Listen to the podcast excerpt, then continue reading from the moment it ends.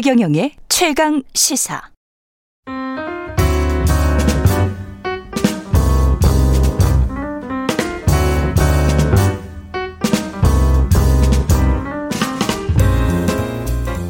네, 더 나은 미래를 위해서 오늘의 정책을 고민합니다. 김기식의 정책 이야기 식센스 김기식 더 미래 연구소 소장 나와 계십니다. 안녕하세요. 예, 안녕하세요. 예, 1인 가구 오늘 말씀을 하실 것 같은데요. 전체 가구 중에 1인 가구가 40%나 됩니까?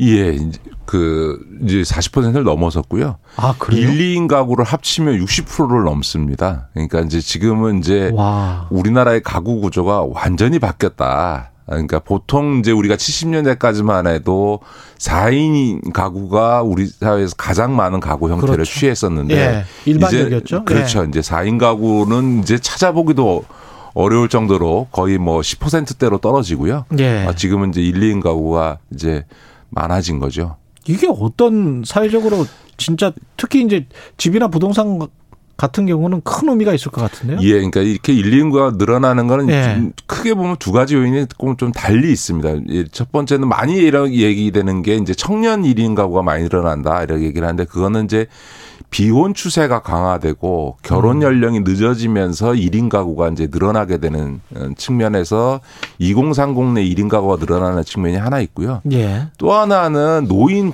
단독 가구가 많이 늘어나는 겁니다. 평균 아. 수명이 그 연장되면서 그렇죠. 이제 그, 어르- 그 배우자 중에서 한 분이 돌아가시고 혼자 어 사시는 이제 이 노인 노인들이 이제 여성 같은 경우는 지금 이미 그 평균 수명이 80 중반을 넘어가고 있는 상황이기 때문에 한 6년 정도 더 오래 사시잖아요. 그렇습니다. 네, 네. 예. 그래서 이제 그 단독 노인 가구의 급증이라고 하는 것도 1인 가구가 늘어나게 되는 이제 배경이 됩니다. 그러네요. 네, 그래서 예. 양쪽 측면의 요소가 아, 있는 건데요.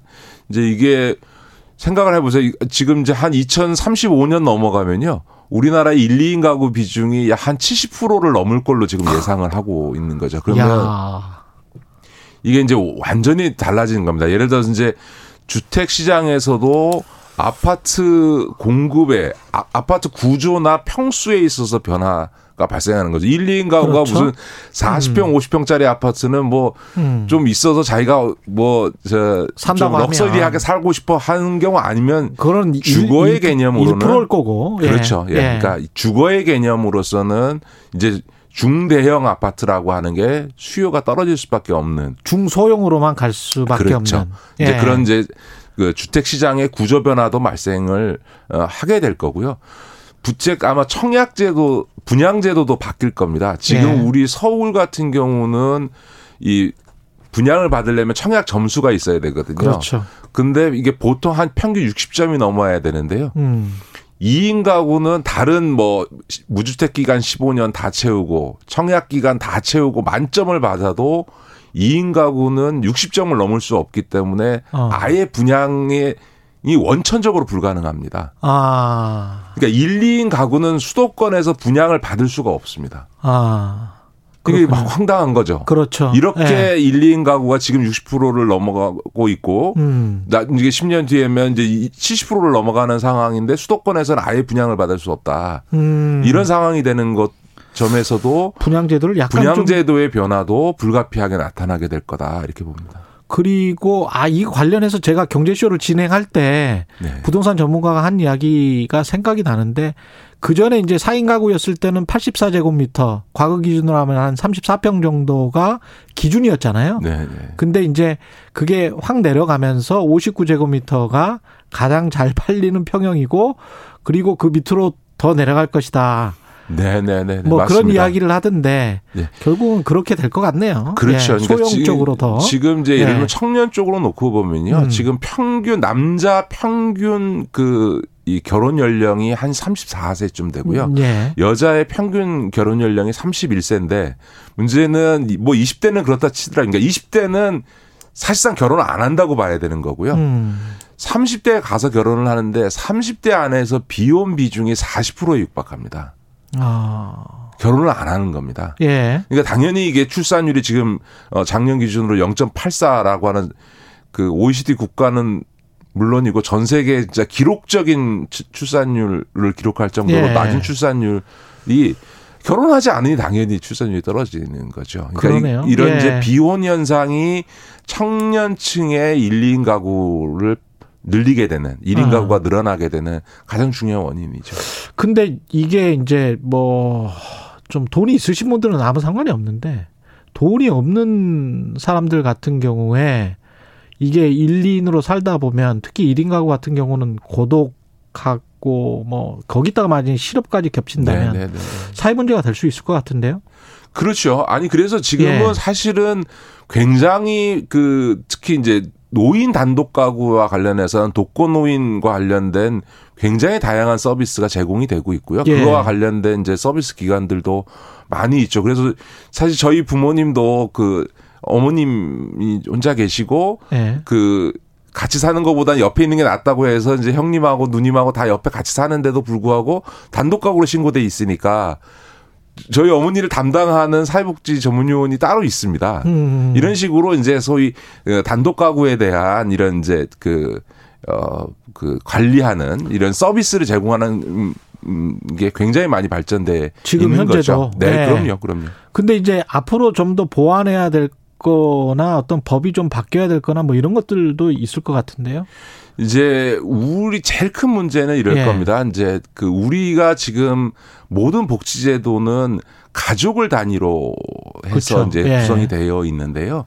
지금 이렇게 1, 2인 가구 중심으로 돼 있으면 중심으로 개편이 되면 복지 관련돼 있어서 어떤 통계라든가 정책을 취하는 데 있어서도 지금 일종의 그 부부와 그 사이에서 태어난 아이를 정상적인 가정이라고 생각하고 설정하고 있는 모든 복지 정책에 있어서의 어떤 패러다임의 변화가 그러네. 불가피하게 나타날 수밖에 없다라고 예. 하는 게 이제 제일 큰 문제이고요. 예. 그 다음에 이제 1, 2인 가구가 이렇게 늘어나게 되, 되면요. 음. 주거에 대한 개념이 집을 예를 들어서 어 무슨 어떤 부동산 투기까지는 아니어도 그래도 그냥 뭐 재산 증식 수단으로 활용하기 위해서 자산 운영의 관점에서 운영하지 않는 한 음.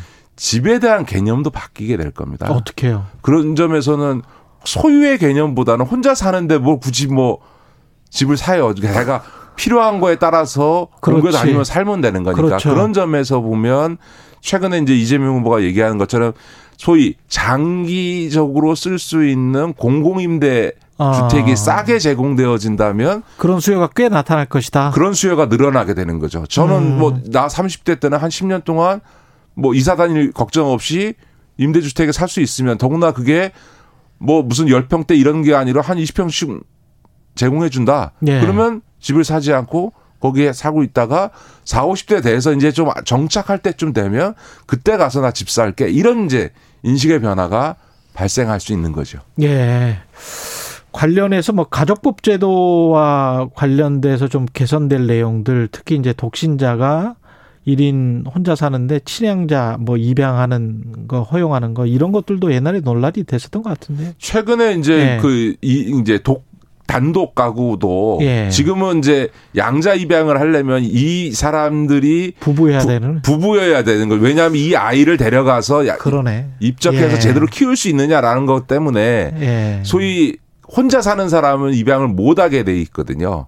그- 그래서 그 문제에 대해서는 검토를 지금 들어갔습니다. 그러니까 아. 허용해 주는 거냐에 대해서 검토인데 이거는 어좀 다양하게 점검은 해봐야 됩니다. 예. 예를 들어서 아동의 관점에서 어 1인 단독 그러니까 부모나 부모 중에서 엄마 음. 혼자 혹은 아빠 혼자 있는 가정에 살다가 그렇게 되는 경우는 모르겠지만 예. 혼자 그 키우는 가정에 예. 애를 입양시키는 게 적절하냐라고 음. 하는 거에 대해서는 검토가 필요한 거죠. 사고 때문에 어떻게 되는 경우는 모르겠지만 네. 그런 다양한 논의가 있을 수가 있겠습니다. 예. 네. 기업 관련해서 또 주제를 가지고 오셨는데 이 아, 이건 제가 정한 게 아니고 예. 우리 PD께서 주신 겁니다. 사실은 제너럴 일렉트릭이 이제 기업 분할 발표를 했거든요. 세계에서 예, 예. 한때는 가장 큰 기업이었습니다. 지위가. 예. 근데 관련해서 모든 거- 거의 주요한 사업들은 다 분사를 하겠다고 지금 네, 네, 하는 네. 거고요. 이거 어떻게 보십니까?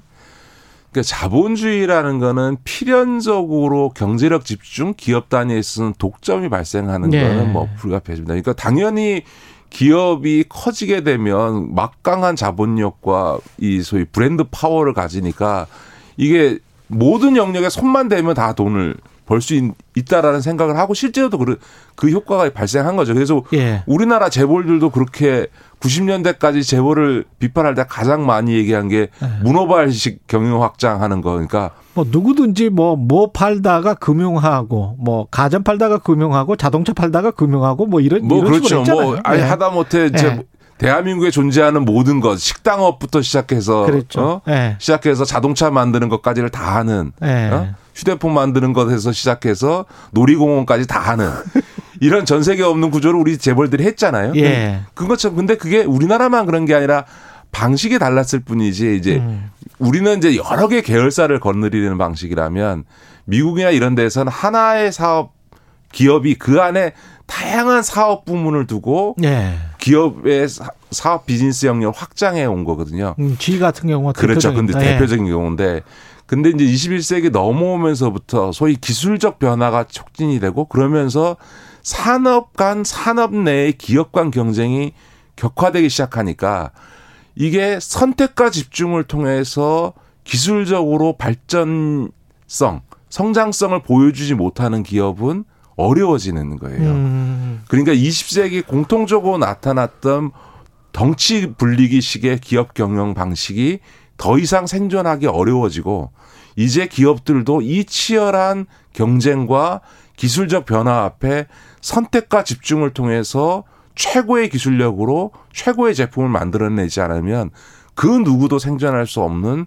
상황에 직면하게 됐다를 음. 보여주는 사례다 이렇게 보면 되는 거죠. 지혜의 지혜의 사례가. 네.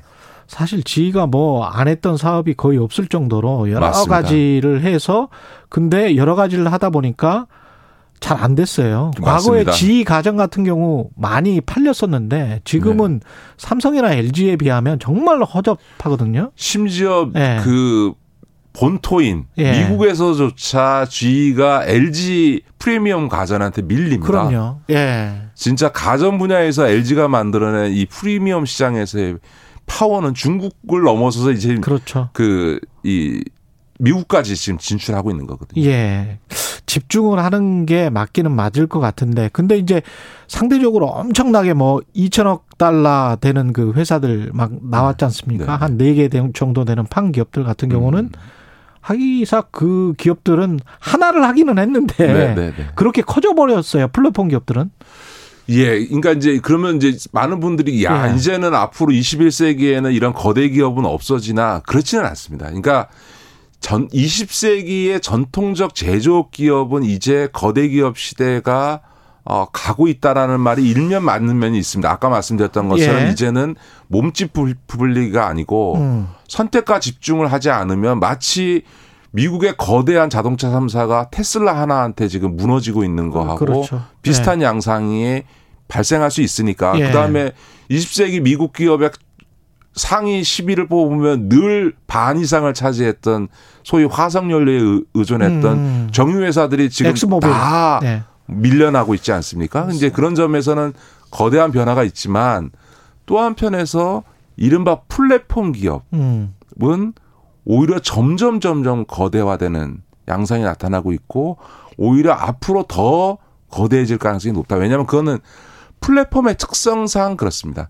음. 소비자가 사람들이 많이 모이는 것, 많이 이용하는 곳일수록 많은 정보와 많은 있죠. 상품이 있고 그런 소위 규모의 경제가 만들어내는 가격 인하 효과가 있기 때문에 그러네. 싼 물건을 이 많은 곳에서 사람들과 많은 정보를 교환할 수 있는 데 몰리는 게 플랫폼 기업의 특성이어서 플랫폼 기업이 여러 개가 시작하다가 결국은 나중에는 하나로 쭉 모여지게 됩니다. 음. 그러니까 중국 같은 경우도 알리바바, 텐센트로 몰리는 거고 예. 우리도 여러 가지 포털 검색 시장이 있었지만 지금은 네이버와 다음으로 압축됐고 사실상은 한국은 네이버가 한국은 나온 거예요. 예, 예. 네이버가 사, 사실 70%를 예.